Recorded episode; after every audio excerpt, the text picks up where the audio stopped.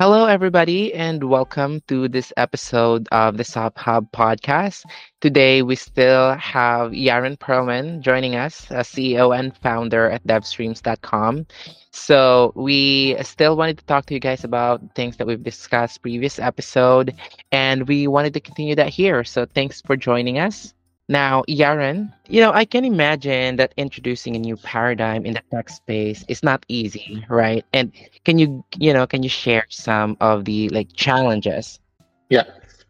Yeah. So I would uh, probably break it down into three, and it's kind of how we approach it and, and how we start the journey. So the first would be how, how do we start? How to make the first steps, right? We need to uh, face those decision makers and um, and basically get them on board with, uh, with, with starting the journey. And I say that the, first challenge is getting that change awareness. How do we get that uh, those leaders, uh, those decision makers, into a mindset that yes, there's a change that's needed? How do we uh, kind of tackle the, the the general thinking, right? When it's it's not broken, don't fix it or how do we uh, uh, how do we deal with that? So the way uh, that I uh, handle this change is, say, you probably heard of concepts like the lean, uh, the lean startup, right? And and mm-hmm. new ideas that are there uh, for for starting something new. But I try to promote something like the lean startup, or sorry, not the lean startup, the fit startup or the fit mm-hmm. organization. So who doesn't want to be fit right? It's it's it's something that uh, we need to work on. And the way we, we work on being fit is by moving and and being ready for change right? If if we move ourselves from um, a situation where we're we're stagnant we're not introducing anything we're in a steady state and we start moving we start flowing uh, then we, we make ourselves ready for change and become become more fit. And that's that's mm-hmm. really kind of the conversations that that I'm trying to have uh, and say, look, even if everything is great, we need to think of the future. We need to be future ready. Uh, we need to get into a, a, state of mind where, where there's movement involved, where there's change involved, and that will get us into a better fit and uh, this is this resonates with a lot of the people that I'm talking to. The second challenge that we're facing is is kind of dealing with risks. Um, some of the leaders or some of the prospects that I talk to are kind of concerned in terms of taking resources and changing the way they work, or taking resources and trying trying something new uh, with those set of resources. And the way we deal with that is we say, look, it, it's not really about taking those uh, resources and not getting any type of, of benefit back. We're taking these resources or, or we're introducing new things into these resources in a way that will enable us to later get more from our investment in those resources.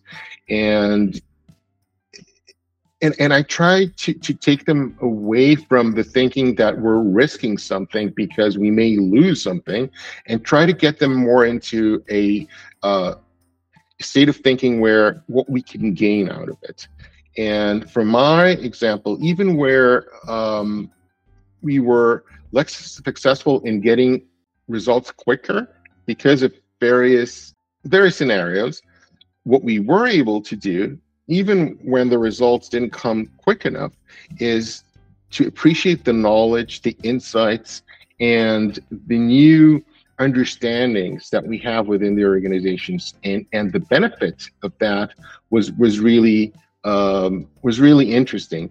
There was a different mindset. So people started to have um, a sense of ownership that they didn't have before. And these started to play a role. Uh, it just there is change, but it takes more time. Um, so, but we're not losing anything, and that's that's really how we deal with that.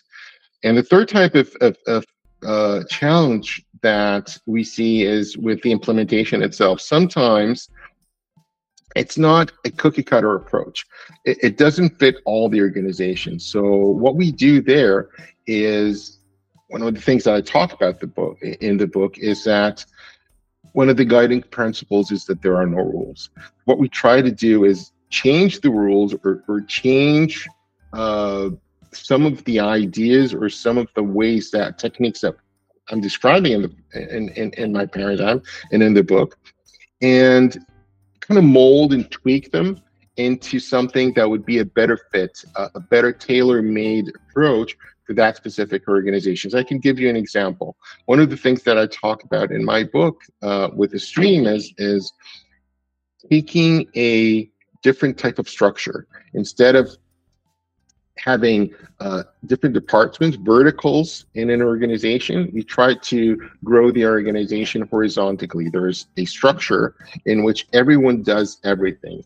So each one of the members has aspects of development, has aspects of production, what we call DevOps, has aspects of support, has aspects of other elements that are part of software delivery.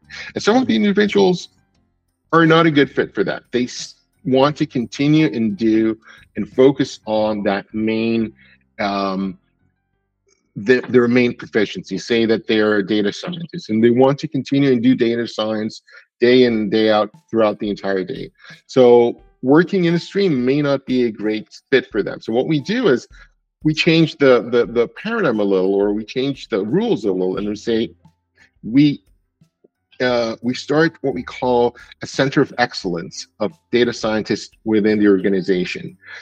And these members are kind of visiting experts on other streams. So they come mm-hmm. in from stream to stream and provide their proficiency in terms of uh, data science in the context of the various streams. So they themselves don't work in a, in a in a single stream. They visit multiple streams, but still they get to do uh, what they love to do and what they um, kind of identify themselves most, which is data science. So that's kind of a, uh, an example of how we would deal with those implementation challenges and and um, the understanding that not everyone is the same. We don't have a cookie cutter approach, and we kind of mm-hmm. try to change and mold and and tailor our solution uh, based on the specific uh, specifics of each organization. Each organization is different. Each individual is different.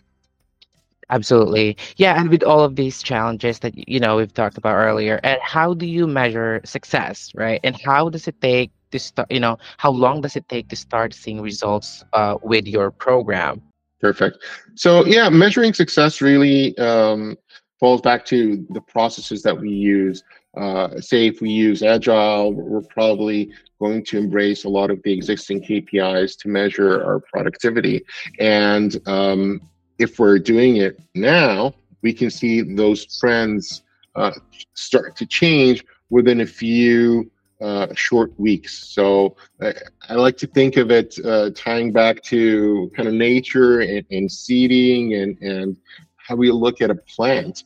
Uh, so we first seed, right, and then a few, mm-hmm. after a few weeks, we start seeing sprouts, and that's that's more or less what what happens with um, with our programs. We start working together, and within a few weeks, you start seeing sprouts of new change emerge. Um, and within a few months, you can actually see a change in, in the trends those KPIs that we measure. It's also about personal feeling, right? So the people uh, feel more engaged they, they take ownership more and, and you can just sense it. The energy changes. So i would say between three to six months um, you can actually start expecting real value and a real change in the way uh, things are, are, are, getting done. Uh, so that that's really in terms of time. So we're not talking about long periods of time. Perfect perfect perfect so yeah, Yaron, lastly, uh, what advice would you give to other business owners looking to succeed in your industry? Sure. I think the most important one from at least my experience has been always try to be in movement and flow. Uh, like don't rest on your laurels and embrace change. Uh, we see that in nature as well. Everything that's stagnant, everything that doesn't move, ultimately dies. And even if we don't realize it, we need to constantly be in motion, constantly be in flow. Um, you know, it's even in sports, right? Uh, when, when you see those tennis players, they don't just sit anticipating a, a, a ball to come at them, right? They, they kind of uh, force themselves to be in nature in, in, in motion, force themselves to be on on the verge to accept change, to accept that, that something is, is changing. And I mm-hmm. think that's what we need to do as managers and leaders as well. Another thing that I, you know, I personally uh, like to approach things is is with out of the box uh, thinking. I think that's what really gives you that that advantage over over others. So don't try to mimic others. Yes, we you, uh-huh. you can take inspiration, you can learn about what's going on, but just don't don't follow the same type of thinking over and over again, or don't uh, uh, take something as a recipe and follow it. Take it as a baseline, as a baseline for change, and then think out of the box how you can tweak it and change it into your circumstances think out of the box. I think that would give you a huge advantage. And the last would say I would say prefer evolution over revolution. So don't think there's a change that you can you know dramatically uh, introduce into an organization uh, that will have very quick results. Uh, focus on small and local changes that are reversible and just do them very, very frequently. You'll see that that's a, a, a better and, and more easy way uh, to introduce change into your environment and to actually introduce a very substantial change. Just take it in small bites. Well, you've heard it from Aaron, right?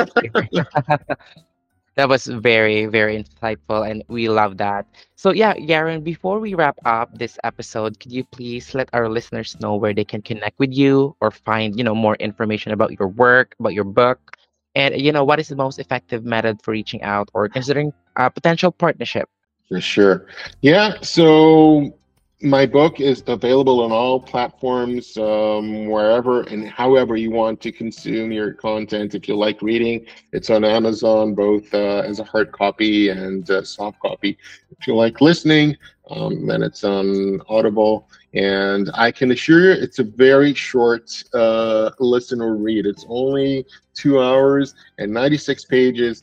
Um, I think a lot of insights and a lot of new perspectives uh, can be gained for just investing two hours of your time. I think it will be worthwhile. And for our programs, uh, devstreams.com, um, that's where you can find and learn about the programs and, and DevStreams as um, as as really a program source. And uh, just connect with me. I'm always happy to connect with uh, others, learn from their experiences, from their challenges. LinkedIn is probably the best. Perfect. Uh, we're excited to find you online. So, guys, if you've made it this far, thank you so much for sticking with us. If you get any value from today's episode, we love to get a rating or review, or where you can get a podcast. If there is someone in midst of growing their business or thinking about starting a business, um, you know, send this episode to them, and then take one thing that you learned from today and go out, implement it, execute it, and let us know how it goes. We want to hear about your wins, and above all, thanks for being with us today. We appreciate a lot, and see you on the next one. Bye bye.